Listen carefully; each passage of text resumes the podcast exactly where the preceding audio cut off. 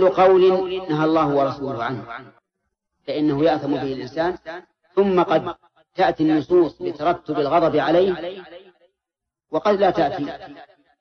وقد حذر النبي صلى الله عليه وعلى آله وسلم من زلات اللسان تحذيرا بالغا، فقال لمعاذ وهو يعلمه، قال له: ألا أخبرك بملاك ذلك كله؟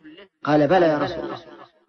فأخذ النبي صلى الله عليه وعلى آله وسلم بلسان نفسه وقال: كف عليك هذا، يعني احبس لا تخرج، كفه عليك.